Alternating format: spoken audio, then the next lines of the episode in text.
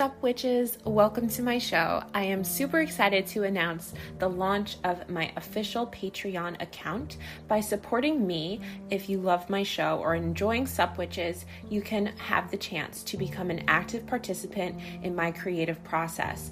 As a member, you receive exclusive content, community access, behind the scenes updates, and the pride of fueling work that matters to all of the witches community. From the most basic level as a basic witch all the way up to an enlightened master. I give you different opportunities to work with me one on one and become more intimate in the Sup Witches community. I will link the content in the show notes to check out my Patreon account, and I hope you will consider supporting the show. Have a wicked day. Sup, witches? Hi, everyone. This is Lauren Colletti. Thank you for joining me for today's episode on Sup, witches. Uh, just a few housekeeping notes. If this is your first time listening, welcome. I hope you enjoy this episode and you get something from it. Hopefully, it will resonate with you in some way, shape, or form. I typically record my episodes as a stream of consciousness and just channel whatever comes through me. Um, however, I did take a couple notes for today's episode. So if you do hear a little tapping, um, I do apologize. Also, I do have a new second meditation coming out this week. As I was listening to the recording, I unfortunately realized there is a buzzing, beeping sound in the background. Uh, so I do apologize for that. Um, I was trying to use Nick, my boyfriend's recorder uh, microphone and for some reason i guess the way the wire was twisted it didn't come out great. So i really do apologize. Uh, so please bear with me. I still am fairly new to podcasting. I started my podcast in september of 2020 I do really like the direction the podcast is taking. So, if you would like to learn more, uh, work with me, or find out ways to support me, you can check out my Patreon account. Uh, that would be highly appreciated. But just you listening and connecting with me, sending me your comments, your questions on Instagram, or liking, rating, subscribing, and sharing the episode really does work wonders for people that are taking the time to give you free content and create for you. It means so, so much. So I hope you enjoy the show. Today, we're going to be talking about communicating, healthy communication in a relationship, um, disagreements in a relationship negotiation, um, conflict avoidance, and how to be in an overall healthy relationship, even if you have conflicts or disagreements or, dare I say, arguments with your partner. So let's get into today's episode.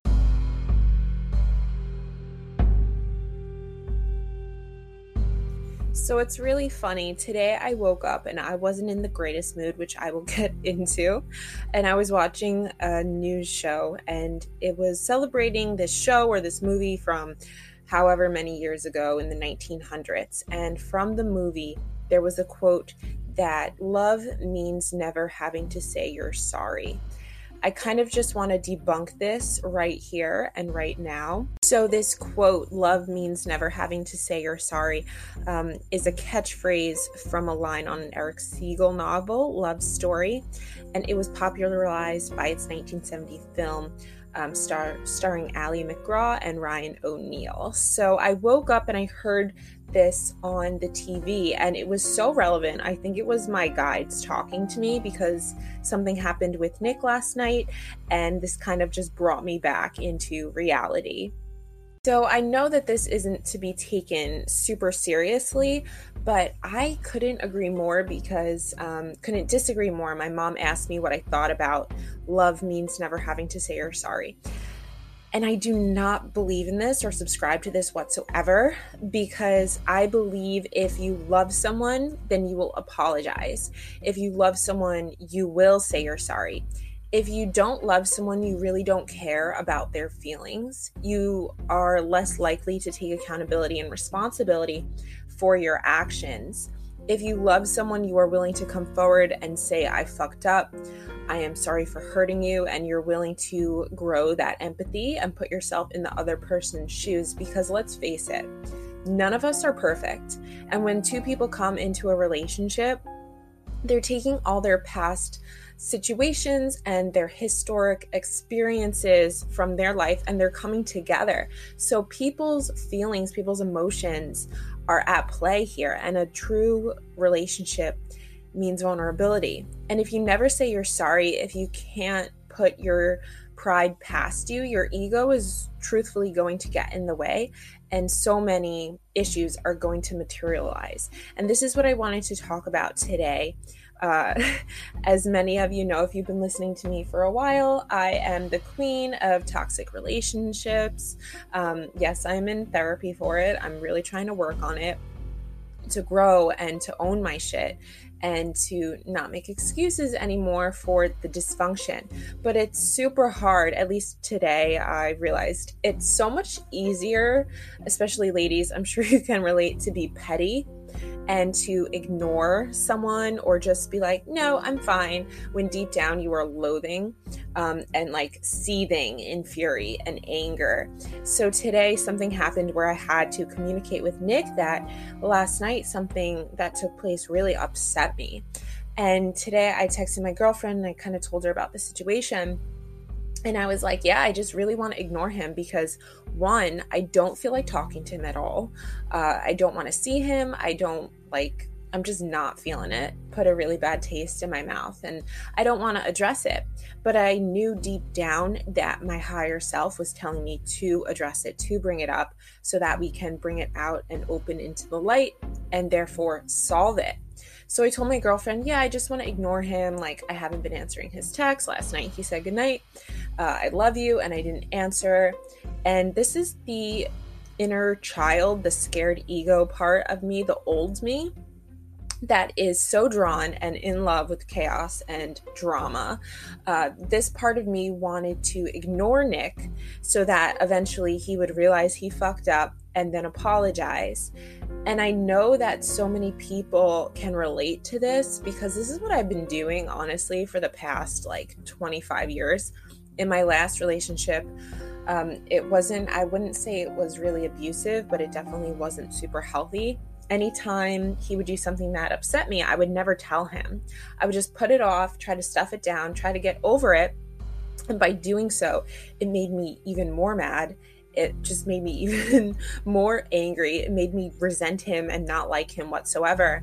And I think that's part, a large part of the reason why it didn't work out between us, although there was other things into the mix. But it would have been so easy for me to be petty and ignore Nick and feel like I had the upper hand and just kind of look down on him and be upset with him. But I knew that this this doesn't serve you, right? When you do that, it doesn't serve you. So I care enough about Nick and I care enough about our relationship to communicate openly and honestly with him. Because if I didn't care, if I just wanted to be the old me, the old um, dysfunctional, unhealthy me, then I could have easily just done what I wanted to do, which was ignore him, make him feel bad, and just put it off. But my therapist recently told me that in order to be in a healthy relationship, I have to do the opposite of what I wanted to do. So there was one devil on my shoulder that was like, no, girl, fuck him. Just ignore him. Don't say anything and hope he gets the point. The other part of me, the angel on my shoulder, was like, listen, Ma, you cannot be doing this anymore you are a mature adult, or at least I want to be a mature adult. And if I want to be in a healthy relationship, I have to be transparent because someone that cares about you, they will care about your well being. They will care if they did something to upset you. And just like I would want to give Nick the consideration that if I did something that upset him, I would want him to tell me. So, how are you going to solve something if you're not talking about it? It's super difficult and challenging and perhaps even uncomfortable to communicate our feelings openly and honestly, especially if we've been in an abusive relationship before, where anytime we were honest with someone, we communicated, they put us down, they used it against us, there was consequences, they would retaliate against us. It is very scary. And this brings up a lot of past shit. But I do want to get into kind of what it was um, that upset me, at the same time respecting our privacy So let's just say it was something sexual where I said no and boundaries were kind of that sounds really bad. It it wasn't a rape type of thing, but there was boundaries that I felt needed to be established and as someone that is a survivor of sexual assault and sexual abuse, if I say no to something once and someone asks me a second time, I get very triggered and understandably so because I want to talk about this because I want to put it out there for people. If someone says no one time, it it needs to only be once. Literally. You do not have to say no a hundred times. If someone's going to keep asking you after you said no, that is just disrespectful. They're disregarding your feelings, they're violating your boundaries, and it's not consensual. You should never be pressured or coerced or guilted into something you do not want to do, especially sexually, because then that's not consensual. If someone pressures you to do something that you're not uh, comfortable with doing or you said no to, that's not consensual. And boundaries are crossed, and that leads to so much pain and trauma and wounding. So, when this came up last night, I was just hella triggered, and I felt like it was so hurtful because I felt like what I was giving him wasn't good enough. Um, and it would have been super easy for me to just get up and say, like, if you want this, you're going to have to get with another girl. Like, I'm not giving this to you. Um, so I wanted to touch on that because I want to let you know how important it is, not just with sex, but with anything. If someone says no to you one time, please respect that. Don't try to change their mind. Don't try to like guilt them or shame them into something they're not comfortable with doing because I will repeat this it is not consensual. So, this whole thing kind of happened last night and I wasn't feeling great about it. But I knew I had to say something because even if you avoid something, it's still going to be there. You not looking at it does not make it go away. And I'm a very conflict avoidant person, which basically is a method of reacting to conflict, which attempts to avoid directly confronting the issue at hand. Um, methods of doing this can include changing the subject, putting off a discussion until later, or simply not bringing up the subject of contention. So it's a type of, for me at least, people pleasing behavior that typically arises from a deep rooted fear of upsetting others. Ugh, this is such a sore spot for me. Um, people who respond to conflict this way often expect negative outcomes, thereby, we find it difficult to trust the other person's reaction. So, an example um, let's say someone makes an undesirable choice, um, making a decision that doesn't abide by what you want, you will typically uh, just put it off and hope it goes away because you're scared of asserting yourself because of the past. Um, so, this is something I'm struggling with so much when it comes to any sort of discomfort. Um, I will just freeze. And I've realized that my main go to response is stonewalling. And to be in a healthy relationship, we really cannot stonewall people. We have to avoid stonewalling. We have to process our emotions we have to process our feelings so that we don't start a fight. We have to be proactive. Therefore, that does not mean being reactive. We have to be gentle. Um, the way an issue is brought up determines how that conversation will go, as well as how far the relationship is likely to go. So, processing our feelings, maybe sitting down, writing out our feelings, and deciding what is the best way to approach the situation. So, for me, I woke up this morning, I knew I didn't feel good about where things left off with me and Nick. And I knew also that Nick never wants to hurt me. So I know him well enough to know he would want to know. That's a lot of no's. Um, someone at the same token, someone that's abusive or toxic, uh, perhaps like verbally manipulative, if you tell them how you feel and they use it against you or they turn it on you and blame you and say, oh, I only cheated on you because you weren't giving me sex, that is a manipulator. That is not a healthy person. That's a dysfunctional person. Um, so it's never going to go well with them, no matter how hard you try, no matter how maturely or appropriately or kindly you word it. They're just not going to have it because some people never take accountability. They can never be in the wrong. It's always everyone else. And these are people we do not want to be in a relationship with. Um, so please, please end that relationship right now if that's what you are dealing with. But Nick is healthy and um, there really is no excuse for what happened but i know he cares about me and i know he would want to solve the problem. And to be in a healthy relationship we have to fight fair right? No relationship is never going to have um, one, not even one disagreement because we're human and we're people and that's what happens when we're in a relationship with people. We get into conflicts or disagreements with them. It's natural, but the way you fight really says all there is to know about a relationship.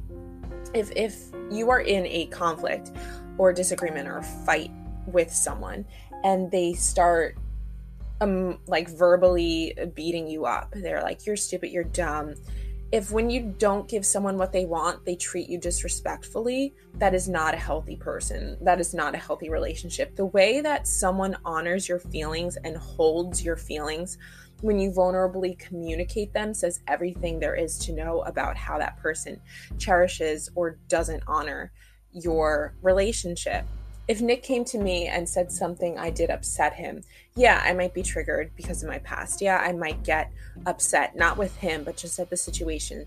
That's normal. But the ability to hold sacred his feelings, acknowledge how he feels, say, oh, babe, I'm so sorry. That really must have hurt. Instead of saying, I'm sorry you feel that way and placing the blame on them or kind of invalidating or lessening their feelings, because everyone has a right to feel the way they do. So we have to keep expectations realistic. Um, not no one can be everything we might want them to be. Talk with each other. It cannot be said enough. Communication is essential to healthy relationships. Being flexible, uh, knowing how to take care of ourselves too when these things do arise. Being dependable, uh, be affirming and keeping our life balanced are just some simple tools we can utilize to be in a healthy relationship. Uh, the key to healthy communication, which is huge in having a healthy relationship at all, is having a willingness to lay aside our defensive tendencies and accept responsibility for our part of the relationship. Healthy communication entails exercising our active listening skills, reflective listening skills, and having personal insight. So, this was super important. When I told Nick how I felt, he thanked me for telling him how I felt. He said, I hope you know you can tell me anything, and I appreciate you telling me, and I'm so sorry that happened. And I said, It's okay. And he's like, No, it's really not okay. Like, I should have respected you. I really honor you and love you, um, and it'll never happen again. So, this was super important because we contend when someone tells us that we did something wrong. Our natural reaction is to get very defensive, and this is not, this is destructive. Defensiveness, especially in communicating in a relationship, is super destructive. Um, we cannot take the center stage and act like we are righteous or we know best, we never do anything wrong. Conversations are a two way street. So we have to tell the person what we need from them and set aside time to talk. We cannot try to be mind readers. Um, I cannot assume that if I don't say what's bothering me, that Nick will know. How do we expect for someone to know something we does upset someone if we never bring it up? People are not mind re- readers. Communication is not just about talking um, to each other, it's about listening to one another and really absorbing what the other person is telling us. So, improving and working on communicating in relationships Yes, it is uncomfortable. Yes, we might hate doing it, but in order to communicate effectively in a relationship, we need to have these conversations because the difficult conversations are what takes us to where we want to go. Uh, look for a compromise, use I statements, own what's yours, take a time out if you need to, listen carefully. Uh, try to see the other person's point of view, stay focused, respond to criticism with empathy empathy, excuse me. Sometimes it's tempting to bring up past seemingly related conflicts uh, while dealing with current ones, but I would not suggest doing this. uh, we have to stay balanced and stay focused on the task at hand. And I, frankly, am extremely proud of myself because I really cherish Nick and I's relationship. I want to be healthy. So I had to do the opposite of what I was tempted or would habitually do in the past. And it's easy to feel misunderstood. Um, but relationship disagreements really have to do with miscommunication or lack of communication altogether. Certain disagreements turn into long term resentment when you or your partner are not feeling listened to or heard. So, listening to, validating, and hearing to understand the other person is everything. And in a negotiation, each person gets something in exchange for giving something their partner wants. In a compromise, neither partner actually gets what they want because they so often settle on some middle ground between two ends of an issue with the result that neither is satisfied with the solution. So I would say negotiation over compromise because compromise kind of leans more towards the sacrifice. Oh, I really don't want to do this thing, but I'll do it to make you happy. And it just builds resentment. So focus on your partner's words, their body language, their tone of voice, empathize with their point of view, and understand what problem they are trying to solve. Feel why the problem is upsetting you or your partner. These are all just some practical tools and tricks and tips that I'm working on that I've learned and I'm learning that this is what it takes to be in a, a, healthy relationships. Our partners, as much as we might want them to be, are not mind readers. Everyone is imperfect, everyone is flawed, including ourselves, but we can get to the place where we want to be in our relationship if we respect it enough and are willing to take time out of it to work on it. We have to work on our communication, we have to work on our ability to understand our partner as we would anything else in our lives. We can't go to the gym once a month, once a week, and expect to see drastic results. We can't keep giving into our urges or our compulsions or our impulse to do something that, yes, it might feel good in the moment, but no, in the long run, it really does not serve us. We can't do that and expect things to improve or things to change. We have to fight against those that little voice in our heads that is telling us to self-sabotage and destruct something that could potentially be really good for us. So I think I'm going to leave it off there. I will let you guys know how my conversation with Nick goes tonight because I'm going to be seeing him later. We really only talk through text. Um, but on that same page, texting could be great for getting out how you feel. So, what I did um, it might be more difficult to bring things up in person if you're feeling super triggered or flighty, you have an anxiety or panic attack response.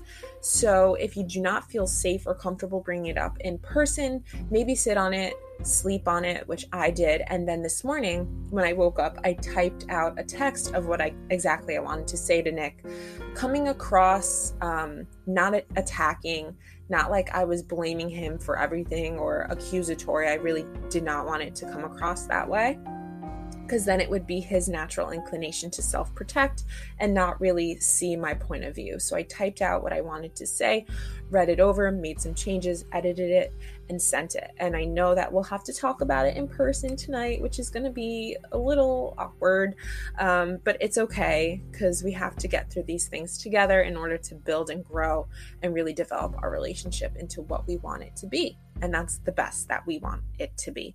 When we grow in relationship, we grow as a person and I'm trying to grow as a person and be a high functioning mature adult.